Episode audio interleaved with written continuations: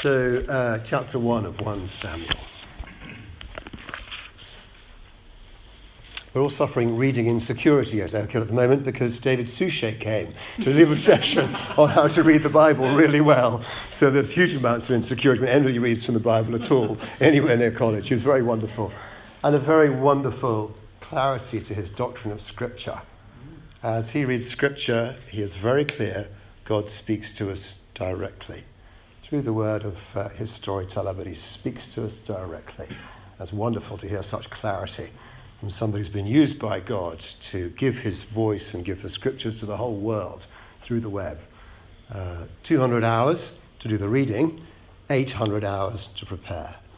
That puts almost to shame, doesn't it, when we think about how we prepare for reading in church. So off we go. Uh, chapter 1, verse 1. There was a certain man from Ramathaim, a Zuphite, from the hill country of Ephraim. His name was Elkanah, son of Jeroham the son of Elihu, the son of Tohu, the son of Zuph, an Ephraimite. He had two wives. One was called Hannah, and the other Peninnah. Peninnah had children, but Hannah had none. Year after year, this man went up from his town to worship and sacrifice to the Lord Almighty at Shiloh, where Hophni and Phinehas, the two sons of Eli, were priests of the Lord. Whenever the day came for Elkanah to sacrifice, he would give portions of the meat to his wife Peninnah and to all her sons and daughters. But to Hannah he gave a double portion because he loved her and the Lord had closed her womb. Because the Lord had closed Hannah's womb, her rival kept provoking her in order to irritate her. This went on year after year. Whenever Hannah went up to the house of the Lord, her rival provoked her till she wept and would not eat. Her husband Elkanah would say to her, Hannah, why are you weeping? Why don't you eat? Why are you downhearted? Don't I mean more to you than ten sons? Once, when they'd finished eating and drinking at Shiloh, Hannah stood up. Now, Eli the priest was sitting on his chair by the doorpost of the Lord's house. In her deep anguish, Hannah prayed to the Lord, weeping bitterly. And she made a vow, saying, Lord Almighty, if you will only look on your servant's misery and remember me, and not forget your servant, but give her a son, then I will give him to the Lord for all the days of his life, and no razor will ever be used on his head. As she kept on praying to the Lord, Eli observed her mouth. Hannah was praying in her heart, and her lips were moving, but her voice was not heard. Eli thought she was drunk and said to her, How long are you going to stay drunk? Put away your wine. Not so, my lord, Hannah replied. I am a woman who is deeply troubled. I have not been drinking wine or beer. I was pouring out my soul to the Lord. Do not take your servant for a wicked woman. I have been praying here out of my great anguish and grief. Eli answered, Go in peace, and may the God of Israel grant you what you've asked of him. She said, May your servant find favor in your eyes. Then she went her way and ate something, and her face was no longer downcast. Early the next morning, uh, they arose and worshipped before the Lord, and then went back to their home at Ramah. Elkanah made love to his wife Hannah, and the Lord remembered her. So, in the course of time, Hannah became pregnant and gave birth to a son. She named him Samuel, saying, Because I asked the Lord for him. We'll break off at that point. Shall we pray and ask God to help us as we come before him? Father, we thank you that you are a God who speaks we thank you for this word from you, written down for us and directed to each one of us according to our need of you today.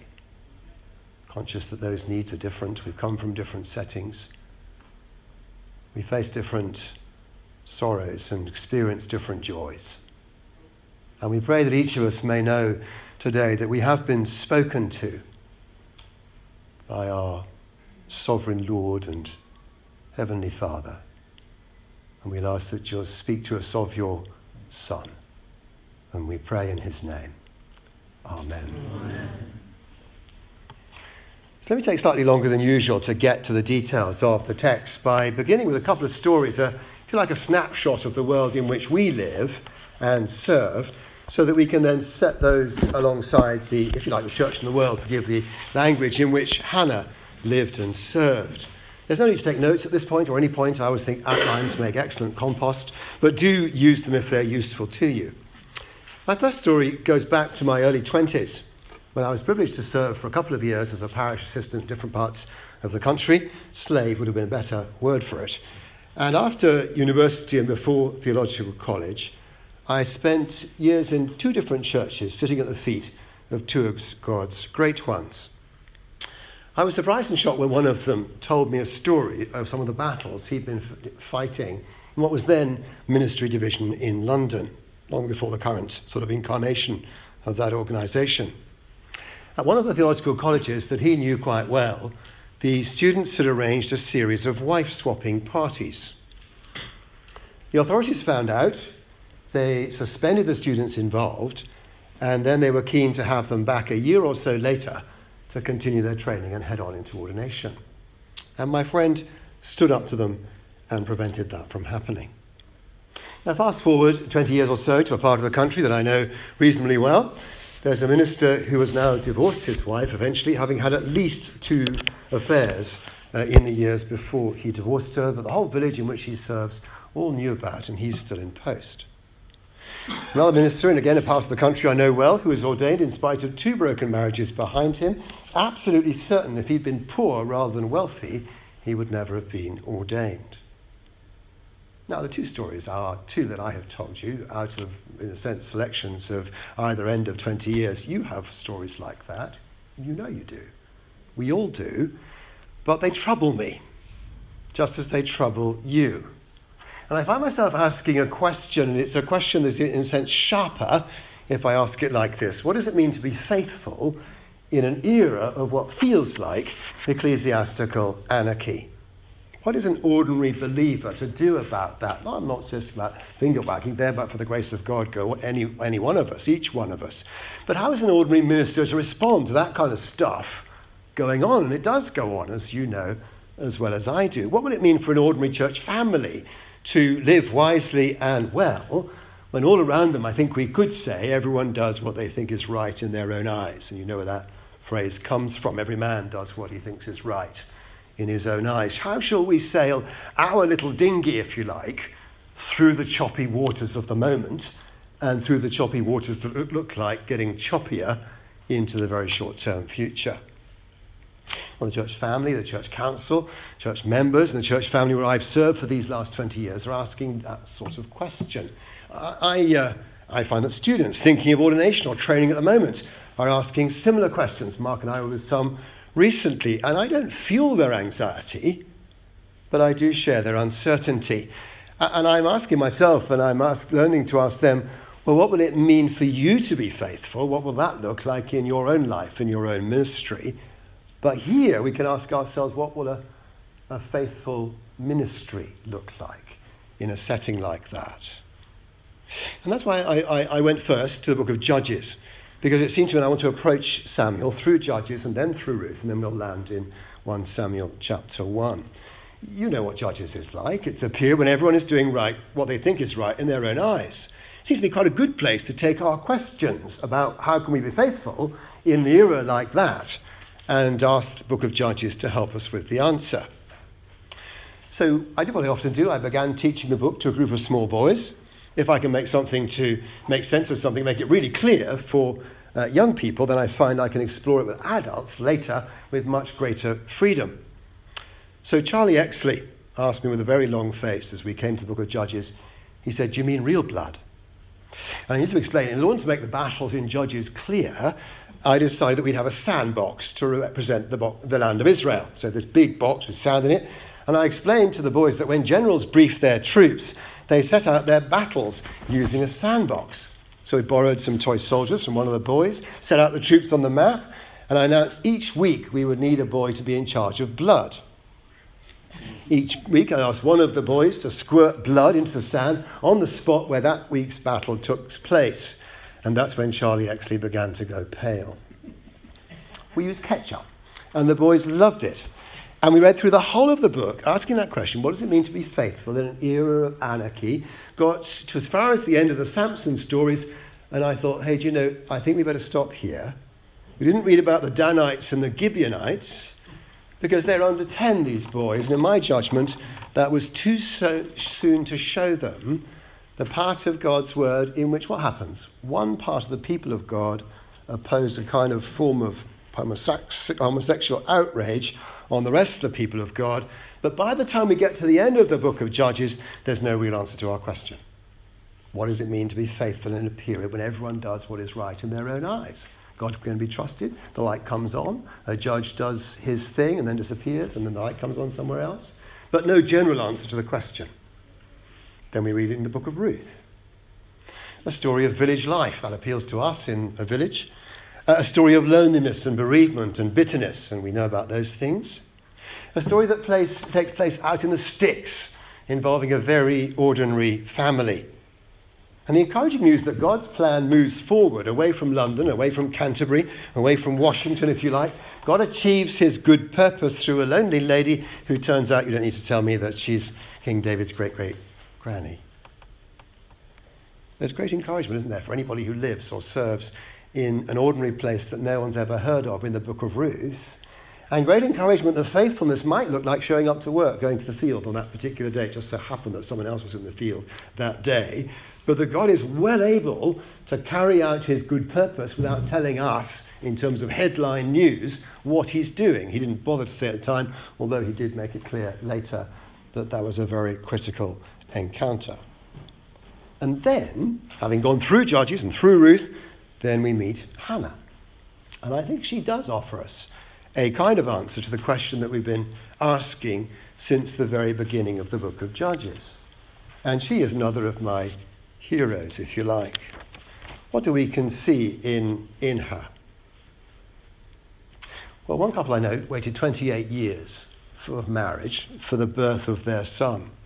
28 years of disappointment, month by month and year by year, 28 years of praying and hoping, 28 years of, te- of tears, 28 years of pain and unfulfilled longing, 28 years of, and again, some of us know what that is like, either in our own experience or the experience of our family. We're not told as we meet Hannah how many years she has to wait, but as we come into the chapter, that's what she's doing. She's waiting. She's waiting for God's future. So here's a map of where I want to go in these three talks. In the first one, I want to encourage you that weeping with Hannah and praying like Hannah pictures God's people in her era. So she's somebody with an honourable past and a hopeless future, and uh, I suggest that her experience may well resonate in different ways with ours. In the second talk, I want to persuade you that listening to God's chosen singer, Hannah, will steady us and encourage us and help us as we wait for God to tip the scales and establish his justice. So I've called that the singer and the scales. That's tomorrow. In the third talk, I want to remind you that God is perfectly capable of revealing himself and establishing his glory without any help from us. And that's wonderfully liberating for us. And I've called that the butcher and the barbecue. We'll get there the day after. So if you like outlines, like headings, here we come, we're landing. Uh, the unhonourable past and a hopeless future. You see, Hannah's from an ordinary family, an ordinary little place. Look in verse 1 with me. Ordinary little place you've never heard of Ramathaim, a Zophite, hill country, Ephraim. See Elkanah, he's got a decent uh, uh, genealogy. Uh, it takes, it seems to be not long reading the scriptures, but before you see that actually, if someone gets a genealogy, it's like waving a flag. Pay attention to this person. They're a social note, they're important. And Elkanah's genealogy is up there. He's got a proud history from his fathers, but with his wife Hannah, he has no prospect for the future. We're not told why he took Peninnah. Maybe that's because there was no offspring through Hannah. But she's been waiting for years to have babies. We know that because we're told that the kind of baiting that went on from Peninnah uh, went on year after year after year. And the chapter isn't written to, in a sense, um, express the pain of infertility, but it does do that exceptionally clearly. And nor is it written to show the pitfalls of polygamy, but again, it does do that very plainly. There's something exceptionally cruel about Peninnah exploiting her own fertility to give grief to Hannah wrestling with infertility. But here she is, she's, if you like, I think these terms, putting her centre stage at the start of the chapter. She's a woman with no future. And I suggest we're being invited to wonder with her is, is there anybody out there who will or can do anything about that? Because she's not the only one who's waiting. God's people are waiting. Judges told us in those days there was no king. Repeated refrain at the end of the book, as you know. And God's people are still waiting for the coming of the king who will protect them and defend them against their enemies. And again, I want to persuade you in these three talks that Hannah, if you like, is a, is a portrait of a bigger spiritual reality. She, in her closed off future, pictures what's happening to God's people in her era. I'll put the different pieces of the case that I want to make together gradually, particularly with the song, which we come to tomorrow. But let me just state it out there. She's a picture of the people as, the, of the, as a whole, not just an individual woman wrestling with infertility.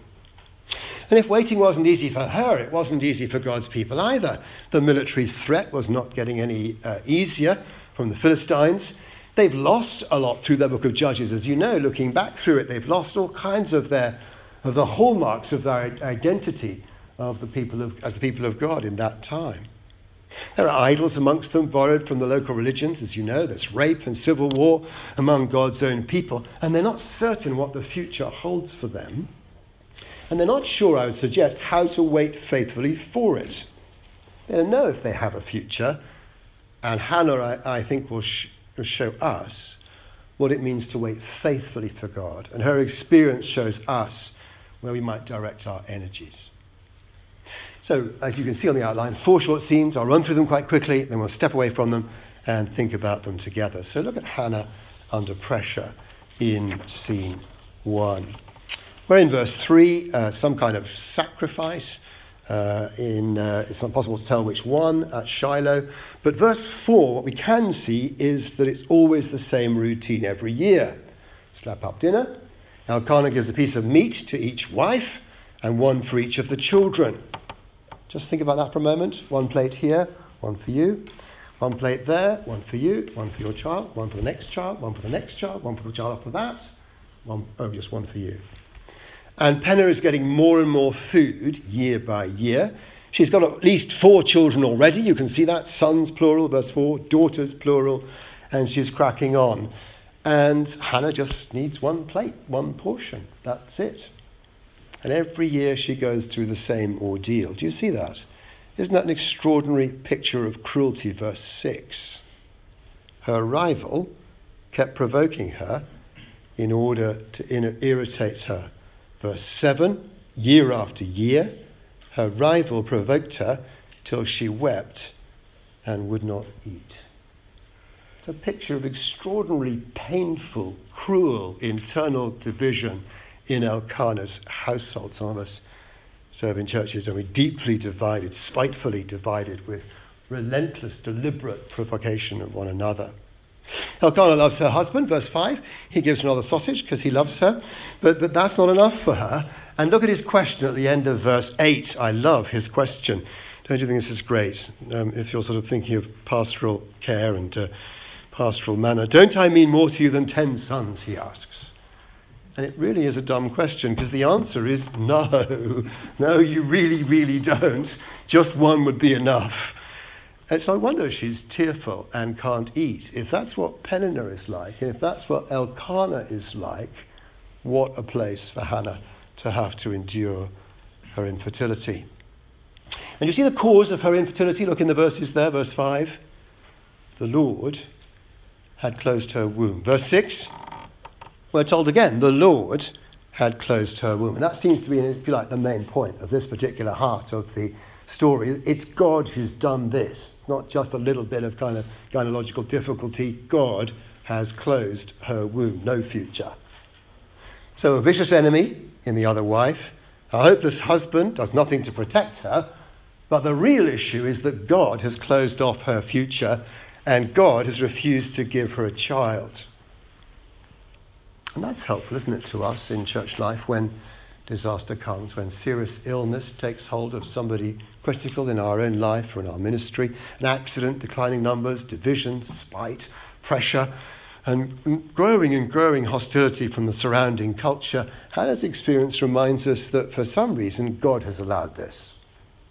And we may not ever understand why bad stuff happens to other people or to us personally, but here Hannah's experience underlines that God is in control, whatever may happen, and however the painful the experiences that He brings to us. And what again strikes me is the start of verse 7. Do you see how God allows Hannah to go on suffering? First line of verse 7 this went on year after year after year. And we might be tempted to say, well, actually, I think I've had enough of that now. I think I've got that now. I think I've out of tears now. But no, God allows this to go on year after year after. It was part of his plan, if you like, to build this painful experience into her life and not take it away and make it an annual renewal of pain and bitterness and spite and difficulty. And he allows her to go on year after year after year, but that doesn't mean he's forgotten about her or doesn't care about her. And how hard it is for us to remember that in ministry for ourselves and for those around us. When people we're, we're, close to face intractable problems in their families year after year after year, the temptation to draw the conclusion must be doing something wrong for that to carry, or it's our fault in some way or other, or couldn't you do something different and then it would stop? But no, for Hannah it goes on year after year after year. And if we're right to see her as, if you like, a picture of what God's people are going through in that particular era corporately, then again, it may be helpful for us sometimes in church life to say, do you know, sometimes there isn't a quick fix. Sometimes God's timing isn't ours. Sometimes our difficulties do need to go on for year after year after year. I remember somebody telling me about a church plant in a well known city in the north. They've been looking for a building for 15 years. He said, It took me 15 years to find this place for us to be. That's a long time, isn't it? Year after year after year to endure all the hassle with having no home. So Hannah's experience, uh, I think, alerts us to the fact we may find ourselves waiting and waiting and weeping and weeping year after year after year. I hope that's good news. Scene two Hannah at prayer. Verse 9, we're still at Shiloh. Do you see how she's left the party as usual in floods of tears? That's what happens. That happens every year. Elkanah makes sure that that's going to happen. Uh, sorry, Peninnah makes sure it's going to happen every year. Off she goes to the sanctuary. An old man, Eli, you see in verse 9, is on a chair by the door. And the chair is the mark of his office in a society where most people sit on the floor. And the language in verse 10 is very strong. In bitterness of soul, she weeps and prays. Verse 11, she makes a vow, and we know what's in the heart of her vow. And you see what she does with her pain? She speaks to the Lord who has made her barren. She's bitter at what God has done to her. Our story doesn't up behind a bush and say she shouldn't have said that. He simply records her prayer. And then she vows that if God will give her a son, then God can have him and he'll be specially consecrated. And we're seriously hoping he'll turn out to be different from Samson, because that's the last time we kind of had razors and that sort of stuff going on.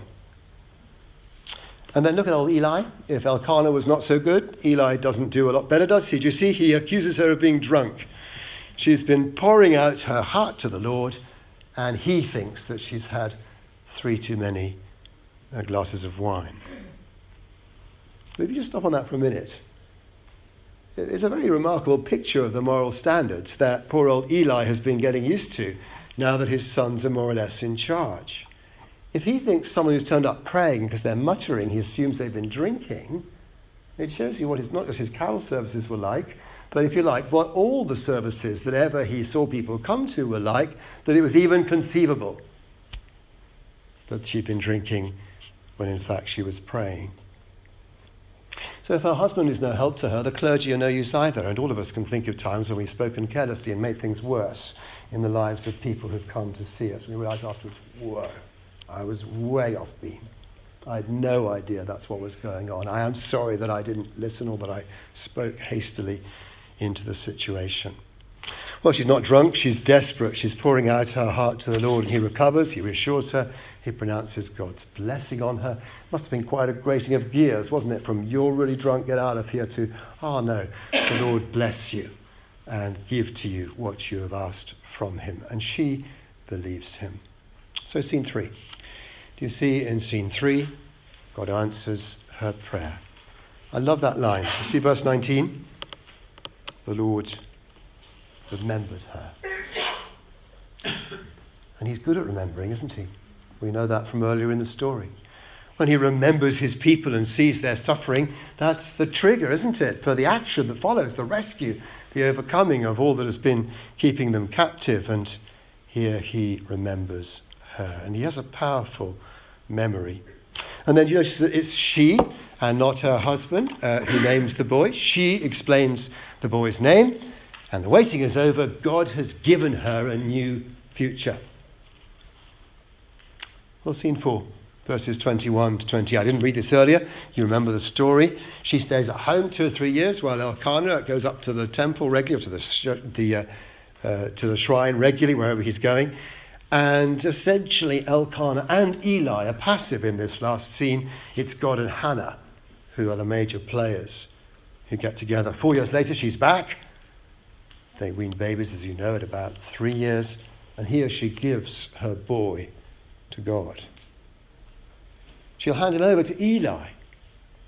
She'll take this boy to where Eli and his sons are in charge. And she reminds Eli what happened four or five years earlier. And here she is back with the boy she's received from God. He'll spend his whole life in God's service. If you have a four year old, or you know a four year old, just think about that for a moment. It, it, must have been exceptionally painful, in some ways, seemed like madness to leave a little boy with a weak old man like Eli surrounded by his dodgy sons, Hophni and Phinehas. But she's trusted God this far in the story, and she's not going to stop trusting him now. How challenging is that sometimes to entrust our four year olds into a place where we'd rather not take them because God has brought us there? Not easy. So, four scenes Hannah under pressure, Hannah at prayer, God answering her prayer, receiving her praise. What are, what are God's people going to learn, if you like, over the years as this story is spoken to them by God directly? What's this going to do in their life together for a thousand years before we encounter Mary and her song and listen to her song when she heard that she was going to have a child so unexpectedly. On that thousand year trajectory, what sort of faith does this particular story encourage? It's worth thinking about that, isn't it? We sometimes kind of miss out that step in our awareness of what Scripture is doing. It has a, a history in the life of God's people for 10 centuries before we have the Magnificat and the wonderful news which echoes Hannah's song as Mary speaks in similar ways, and the song does a similar thing, announcing the birth of the Lord Jesus. This song has a, and this scene has a kind of a life for God's people as a whole, and we think about that for a moment. Well, uh, it seems to me that what's very wonderful is that here's God responding to Hannah's initiative. And let's just uh, underline that it was Hannah who was a woman and not a man. And here's our storyteller holding up Hannah's experience for all of God's people to see. Surely it's been a, must have been a great encouragement to the women among God's people, whether or not they had children of their own. A great work of God that takes two volumes to record, starts here, starts with Hannah, and if I may say so with respect to the ladies here, as men in God's ministry, in, in ordained ministry, it's very, very helpful for us to be reminded of that. Do you, do you see that? It starts with her. It starts in her experience, her pain. And what God did through her, He's often done again. Started a great work through a woman working away behind the scenes. And how helpful to remember that in ministry. I came across somebody who was, uh, who was dying. And uh, he was open to spiritual things. It turned out he had a Salvation Army granny. And his Salvation Army granny had prayed for him and spoken to him and made spiritual things plausible to him in ways that no man had been able to reach him. You know, me to remind you of the story of Maria, who uh, looked after a lonely, unhappy little boy in Chiswick She was the housekeeper. She was the acorn from which the oak tree that was in the end Lord Earl of Shaftesbury's ministry grew. She was the one who saw in that little boy something and loved him. So, do you see, here's a chapter which is telling us eh, that actually it's not necessarily what the men are doing that really matters. My Diana, my wife, tells me that uh, all women in church already know this and that it's really obvious. Um, I, I am not sure it's obvious to all men. Because the men in chapter 1, whether we like it or not, are all useless, without exception. It's not Elkanah who triggers the next stage in the plan. It's not Eli, he thinks she's drunk. And it's not his sons. We'll come back to them tomorrow. And then you see, it's, it's again, don't misunderstand me, don't mishear me that here, but there is a sense in which God seemed to respond to Hannah's initiative. I know it's the Spirit of God who draws her into praying. Ultimately, it's all God's initiative. But look at the emphasis on her praying. Verse 10 In bitterness of soul, Hannah wept much and, and prayed to the Lord. Verse 12, she kept on praying. Verse 16, I have been praying. Verse 26, end of the chapter, uh, I am the woman who stood uh, beside you praying. Verse 27 I prayed for this child. It's beautiful, isn't it? When Hannah prays, God remembers. And surely her, her, her, her experience and this snapshot of what God is able to do through someone who begins to pray, who weeps as she prays, is a great encouragement to us as churches to be praying people, as individuals, to be praying ministers how difficult is it, is it to be a praying minister? It is really hard to be a person who really prays, talks more to God than to other people about God. So, if it's tempting to look around us and notice the decline among God's people, the moral chaos and the weakness of churches, and respond in all kinds of different ways, surely Hannah reminds us to pray. And then you see how God responds to Hannah's initiative. Actually, normally when God makes a move in the next stage in a story, there's an angel or an oracle. That's certainly true, isn't it? When he's about to send Samson, the angel arrives. Look, that's going to happen next. But here, no angel, no oracle, an ordinary woman in bitter sorrow and tears. Nothing special about her, no particular virtue. She's ordinary, and that's the point. But God is the sort of God who responds when someone like Hannah prays. She pours out her heart, he sees her tears, and he answers her prayers. And how encouraging is that for us?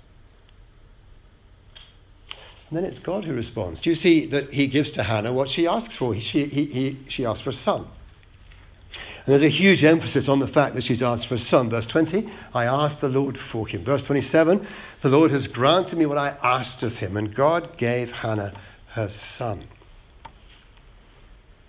But if you track back with me, sort of going backwards from the Magnificat, and you look back at this story through 10 centuries of the life of God's people that, if you like, flows from this particular moment and this particular chapter, and you think back on that arc of the sort of shape of what God is doing as we're heading on our way towards, towards David, and then from David on towards the coming of the Lord Jesus.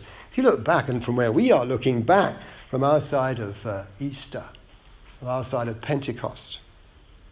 But just looking back from the other side of, of Mary's experience, God's people in 10 centuries, they can see that God not only gave Hannah what she asked for, which was her son, he gave her far more than he asked for.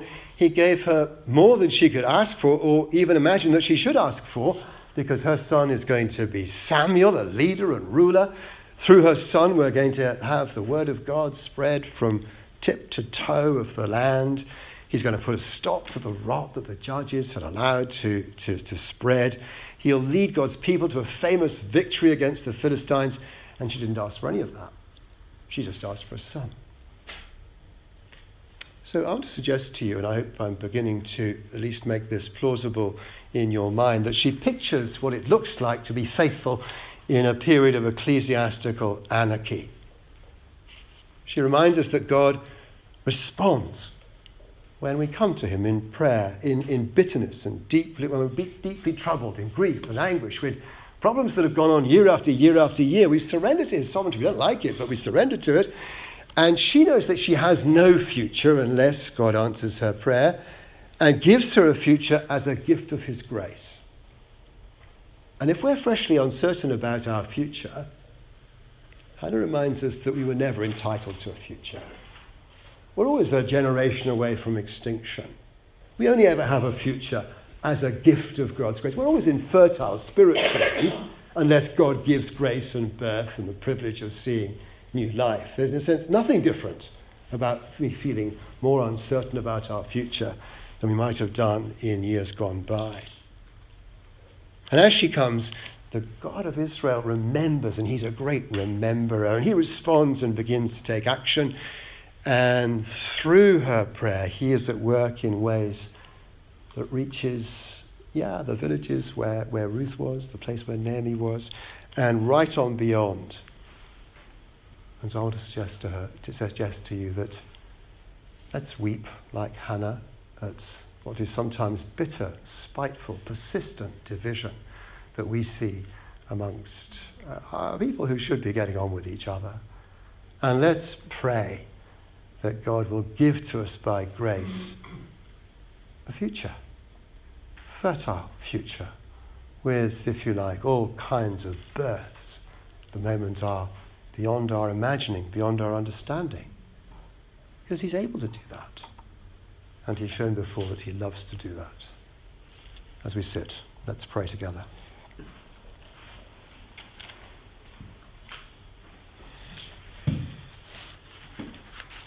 the words of the Apostle Paul seem to me to resonate with the way that Hannah prayed and God answered. Now, to him who is able to do immeasurably more than all we can ask or imagine, according to his power that is at work within us, to him be glory in the church and in Christ Jesus throughout all generations forever and ever. Amen.